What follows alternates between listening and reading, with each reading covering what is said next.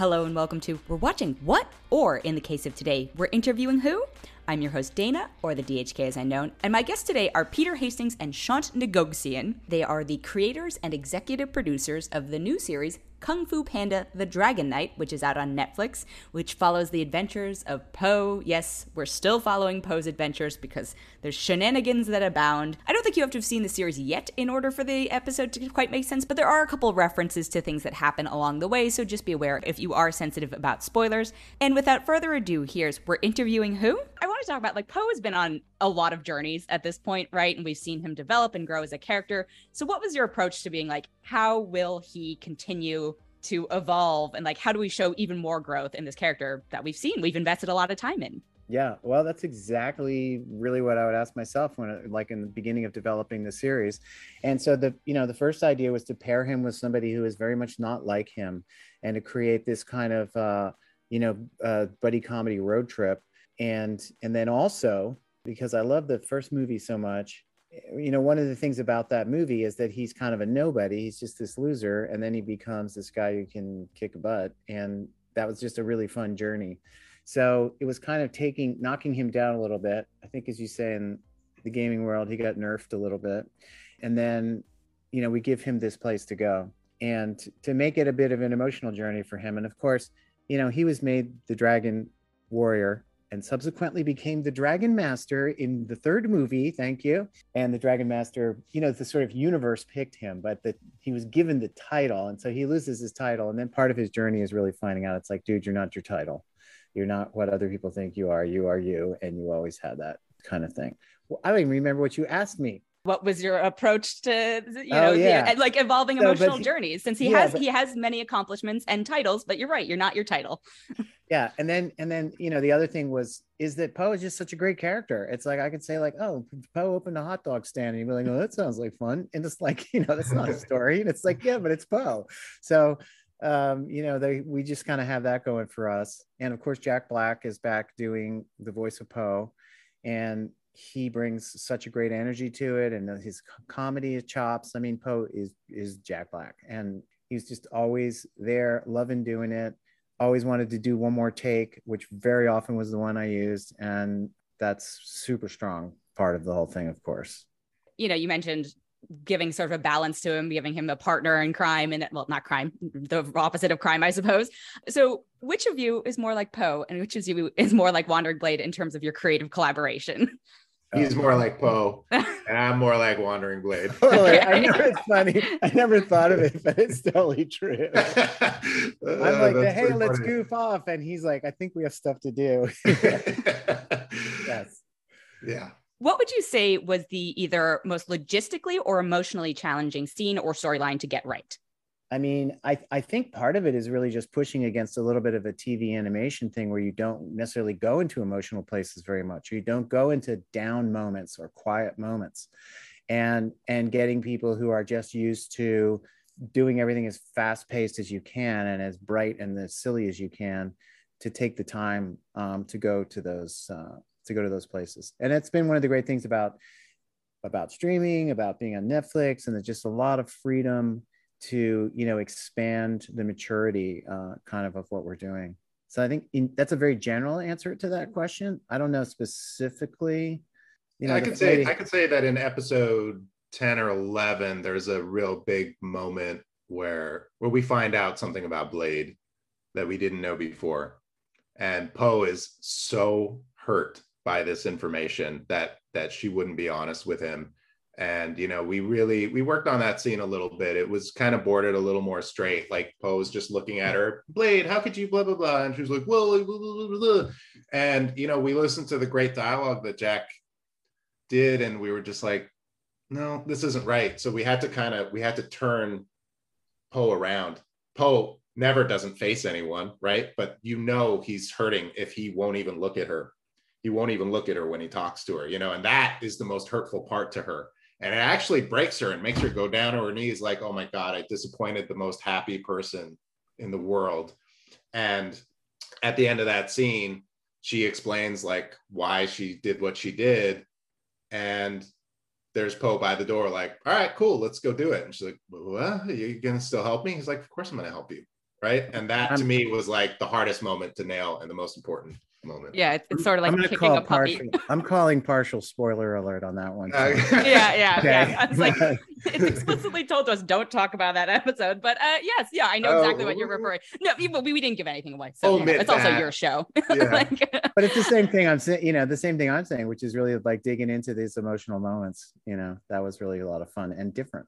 We're gonna take a quick break and be right back. And we're back. Actually, speaking of, I'm just a, digging a little bit like speaking of down and quiet moments, coming from Blood of Zeus to something like Kung Fu Panda, like what's that transition like? Or is it does it even feel like a transition? The the difference so there's like there's the side where it's the same where I had right. to I had to bring some Blood of Zeus to it, right? And then there's the side that's different where I had to kind of like not really take away but actually add things.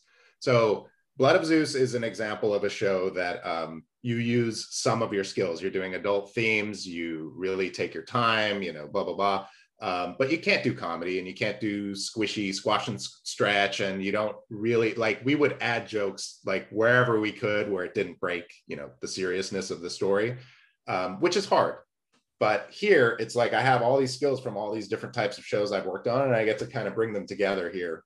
And so for me, it's like a funner challenge in a sense that I I'm using all of my muscles, not just some of my muscles. And you know, I worked on King of the Hill at some point, and I remember they were like, "No, no, no, don't touch the angle, don't do any cool action, no, no, no, no, don't stage it. Like, just keep it, just let it be what it is," you know. And I had to kind of go, right, right, take all that skill away, just use these skills, and that's okay. And the other thing is that I would say that in the beginning, our scripts were a little bigger on the show and so there wasn't time to just look at the clouds. There wasn't time. Everyone says I want to do the Miyazaki thing, but then like they don't really put the time in the script. So we kind of massaged it over time to be able to allow for us to just take the time to feel emotion, to let the board artists add jokes, to let the art kind of do its thing, to let leaves kind of move through the scene, and and and it really makes a difference. I think.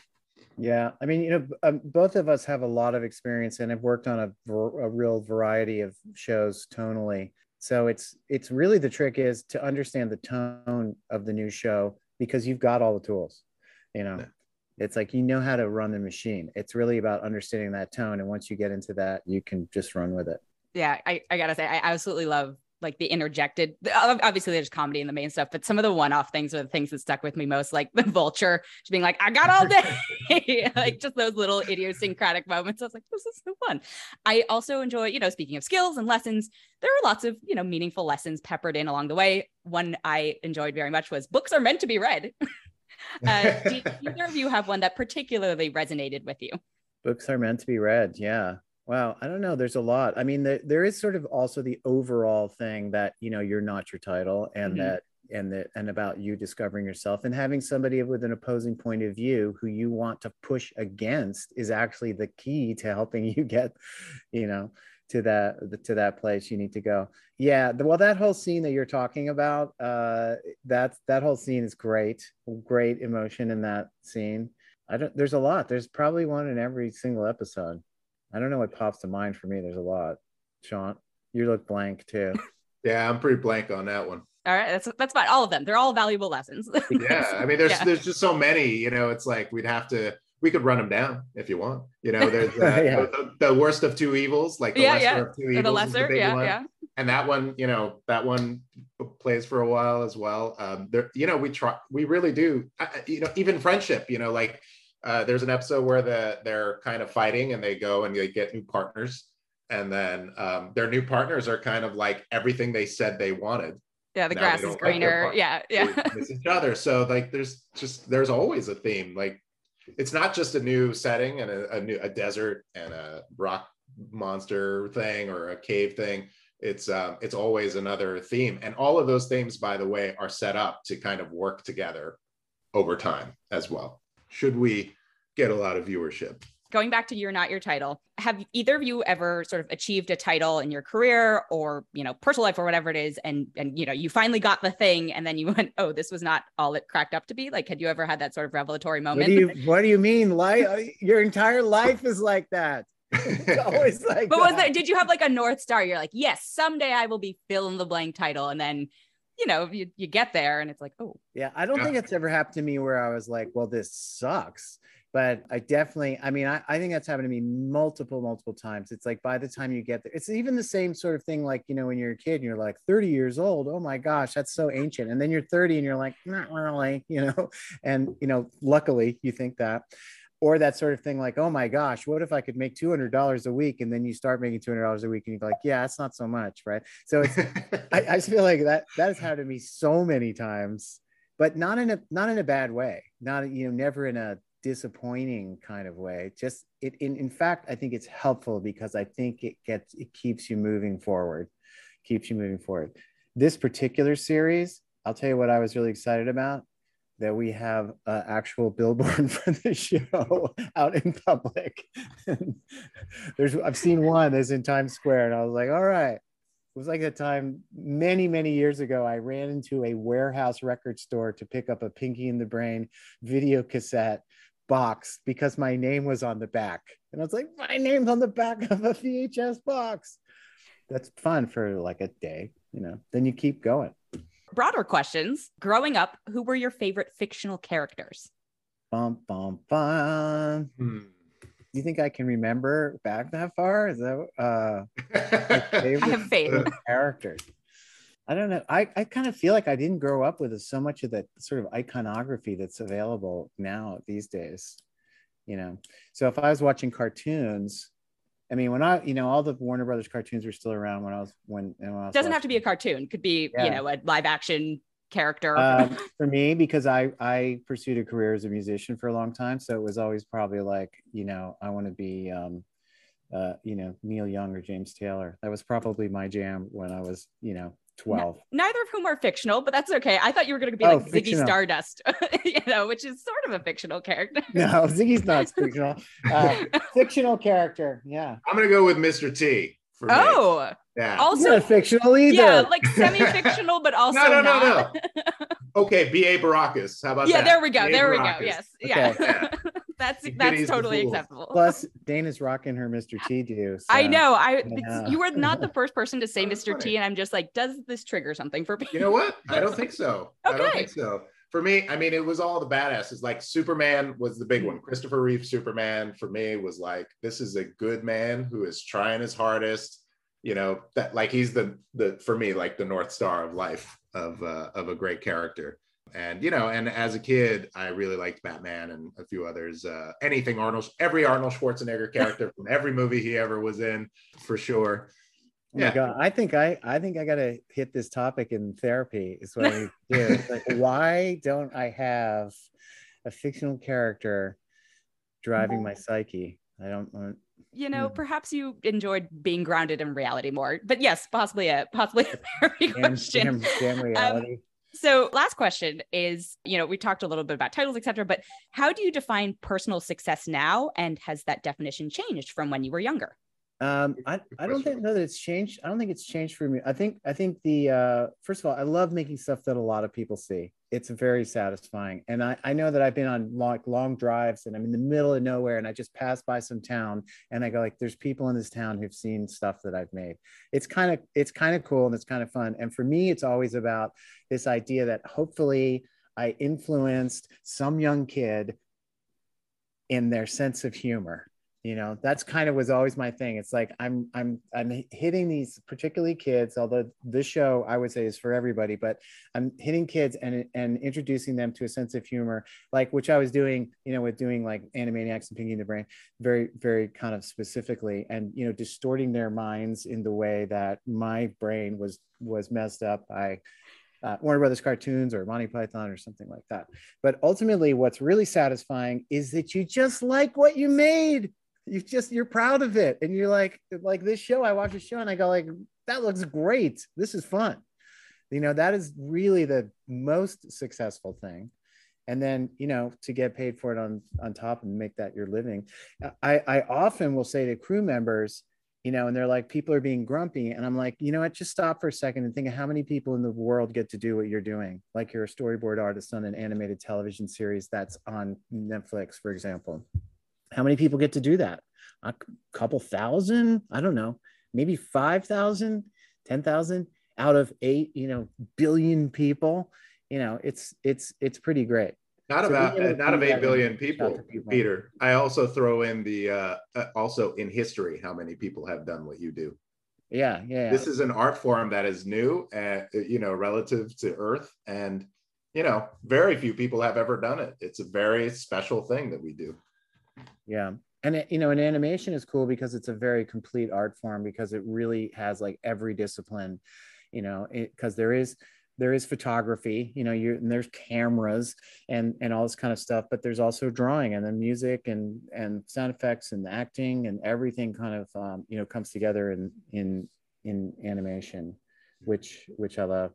But ultimately it's liking what you do and feeling like you are representing yourself properly that's what i like yeah. Sean, is yours a ditto or no I, I think for me like it's uh, it has changed over time in a way because there was so like when I started out as a revisionist, I remember I was like, man, I'm going to make this panel the coolest looking panel, right? But it's all part of a big story. And then you go, man, I want to be a storyboard artist so that I can I can just tell the story my way, use my shots and really like put my comedy and my stuff into it. And you do that. And then sometimes you watch the rest of the episode and you go, well, hmm, I wish I could have dabbled in act one and act two as well as act three um, so then you become a director and you're like ah now i can do my whole episode and like you know get the designs and the blah blah blah. And then you look at the rest of the series and you go well but there's some choppy episodes. I think if i was a showrunner i would be able to really you know help the music and help the sound and help the this and help the that and really like help kind of like it's like you get your vision a little bit more sort of in totality and then once you're a showrunner you kind of get that but then you realize that there's like money you know there's there's overseas stu- there's all these other things. So now that's where the quest changes a little bit and you start to go okay i got to work on my skills of how to make sure that the budget is right uh, throughout because you sometimes you make the mistake of being so picky you run out of budget and then you're out of budget and then everything goes to hell right? So you kind of learn these little lessons. And so now it's kind of changed again where like i just want to do a better and better job on shows so i can kind of get more money freedom and trust to do the projects even more interestingly because we you know we're peter and i have been doing this so long we're at a point where we could we could make we could make something like truly brilliant if we just have the but the budget the time or the the property to do it. So it's like I, I sort of feel like i just like i got all this energy and like let me have it kind of thing that's awesome well thank you both so much congrats on the show all right thank you, thank you. Thank you. thanks have awesome questions a huge thank you to Peter and Shaunt. Kung Fu Panda The Dragon Knight is out streaming now on Netflix. And if you liked this episode, we would love it if you could leave us a rating or a review or even consider subscribing.